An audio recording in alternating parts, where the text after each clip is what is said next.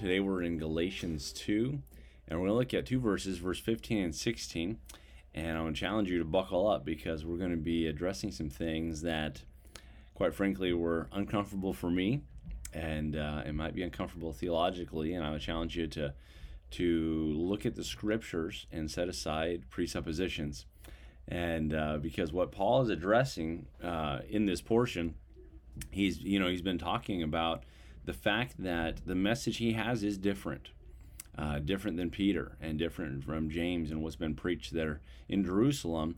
It had been given to him by revelation, and really this question comes in: when was the dispensational change, going from law to grace, going from the church age being in full swing? And I do think there is somewhat of a transitional period, but now Paul's going to bring up some things. And so verse 15, we who are Jews by nature, that'd be of the Jewish nation, and not sinners of the Gentiles, knowing that a man is not justified by the works of the law, but by the faith of Jesus Christ, even we that believed in Jesus Christ, that we might be justified by the faith of Christ, and not by the works of the law. For by the works of the law shall no flesh be justified. Now, why is Paul emphasizing this, and especially in his defense of really opposing the believers at Jerusalem? If we believe the same message, shouldn't at this point they say amen? And so Paul's bringing out some things. Now, when he says we, obviously he's a Jew, but there are specific Jews he's speaking of, those who have believed in Jesus Christ. Not all Jews have believed Jesus Christ. So he says, we who are Jews, and knowing that a man is not justified. And so, interesting contrast, though, there he makes, not sinners of the Gentiles. And I think some of this goes into the presupposition of the Jews being God's children and Gentiles not so. I don't believe he's making a case that Jews are not sinners. But it's interesting as far as them being, if you would, that chosen nation. That God has chosen as his holy ones, if you would. Not going to dive quite into that right now, but the key I want to zero in on is going to be verse 16. But Paul speaks again of Jews, not all Jews, because he says there, knowing that a man is not justified by works of the law, but by faith in Jesus Christ. Not all Jews believe that. Right, so obviously he's talking about believing Jews. What's interesting about this is this message, this emphasis on not by the law, not by works, is not a message prior to really to Acts 13. In fact, Acts 13 verse 38, it says, "Be it known unto you, therefore, men and brethren, that through this man is preached unto you the forgiveness of sins. And by him all that believe are justified from all things," now get this, "from which you could not be justified by the law of Moses." In other words, there were some things that the law of Moses could not justify. But what he was saying is now this thing of faith, trusting Christ. This is something that was not, prior to this, not emphasized. Yes, Jesus is part of the message, but this not trusting any works of the law, or not the deeds of the law for justification, is kind of a new concept. Paul says unequivocally that by the works of the law shall no flesh be justified. You cannot be saved by the keeping of the law. This is so important. But Paul does not say that the works never justified. See, here's where we have a problem. We look at the scripture sometimes all through the lens of what we know today, or what we know in the age we're in.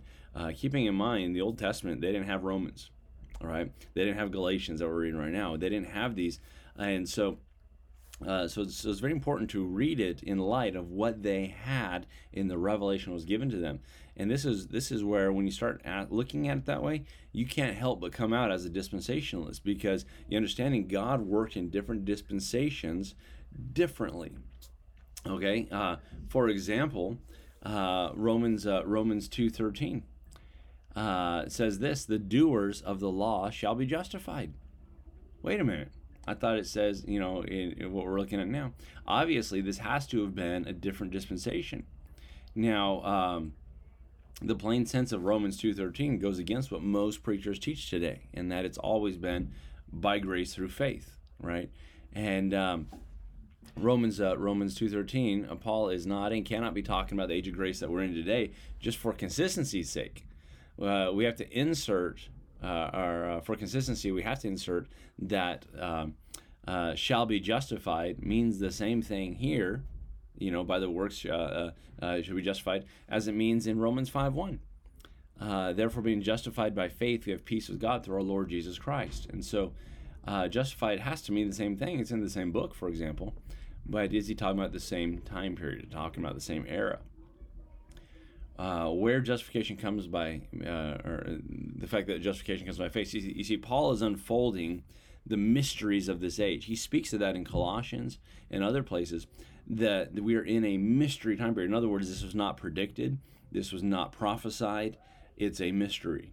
And so Paul has been given to him by revelation. He didn't go and confer with the other apostles. He was taught direct revelation from Jesus Christ. Why? Because his message is different. Okay. By the way, most Christians also know that James very plainly said in James 2:24, by works a man is justified and not by faith only. We stumble over that one, right? This is in that whole thing about faith without works is dead and so forth. Wait a minute, what's that about? Well, James wrote that, and he wrote that presumably before the Jerusalem Council. This was the time of the Jews and the kingdom offer and the Jews being saved, but had not really opened up to the Gentiles yet. So he's laying this out that, yes, there's faith and works, and they go hand in hand. In fact, I work because of my faith. And there's some truth in that today, but he was laying out, by works is a man justified and not by faith only, James 2:24. You can look that up. It was through Paul that the truth came about, that a man is justified by faith without the deeds of the law. Faith alone, and we see that in Romans 3:28. But it was by Paul that this is made known. You don't see that in Peter's writings. You don't see that in James. You see that from Paul, as we are now into the age of grace, where we are saved by grace without a single work of the law. So since Peter and James both taught once taught that justification was by faith alone, Peter and James both taught once that justification was faith along with law. Because of that, the age of grace could not fully be in swing until really probably the Jerusalem Council, or till Paul was given his revelation and he starts laying it out. Now, what's interesting is this. Those that taught faith plus law accepted Paul's message, accepted his truth. And that is why Paul withstood Peter to his face, saying, you're not on board yet. You're not quite there yet. The importance of staying, it's not about rituals and it's not about these things. It's about faith in Jesus Christ. He is the justifier. He is the one that declares us righteousness because of his own righteousness. And so it's very important. In Romans, it's very clear about that. It talks about the law was to whom the law was given. It was for the Jews, and it was the schoolmaster. The schoolmaster's job was to carry or to make sure the child got into the schoolhouse, right? And just like that, the law carried the Jew. It allowed him to be in a right standing with God all the way up until Christ comes as that propitiation, that final atonement, the one who would wash away sins once for all. For the lost person, or for the Gentile rather, the Bible says they're a lot of themselves. Their conscience, the law written on their hearts, was their hope, if you would, until Christ came. Now there's neither Jew nor Gentile, bond nor free, male or female. It's all who come and are justified through Christ. So I challenge you to as we're reading, pay attention to words. Pay attention when you're reading your Bible. This is a deeper one that I've been wanting to do for this kind of devotional study and devotional thought. But this is powerful because you have to ask yourself, what is this conflict? Well, the conflict is this. Is it Jesus plus law or Jesus alone? Paul comes along and says, hey guys, it's time to realize our righteousness is not found in the law as it once was. And you even see that over and over in Paul, concerning the law, he said blameless. In Romans, I want to say it's 9, where Paul says that his heart's desire and prayer for Israel is that they might be saved. They have a zeal for God, but not according to knowledge. It says this, they going about to establish their own righteousness, which is by the law, and fail to yield to the righteousness that is in Christ. And there is a measure of righteousness to be made through the law, and that was the mindset prior to Christ. And so Paul is straightening this out, and he's laying this out to battle the Judaizers who are trying to put people back under the bondage, as we are now in a new age, this age of grace, where whosoever will may come. And I sure appreciate you. I'm so thankful for the message we have today, that whoever calls on the name of the Lord shall be saved. Appreciate you folks, and look forward to next time. God bless.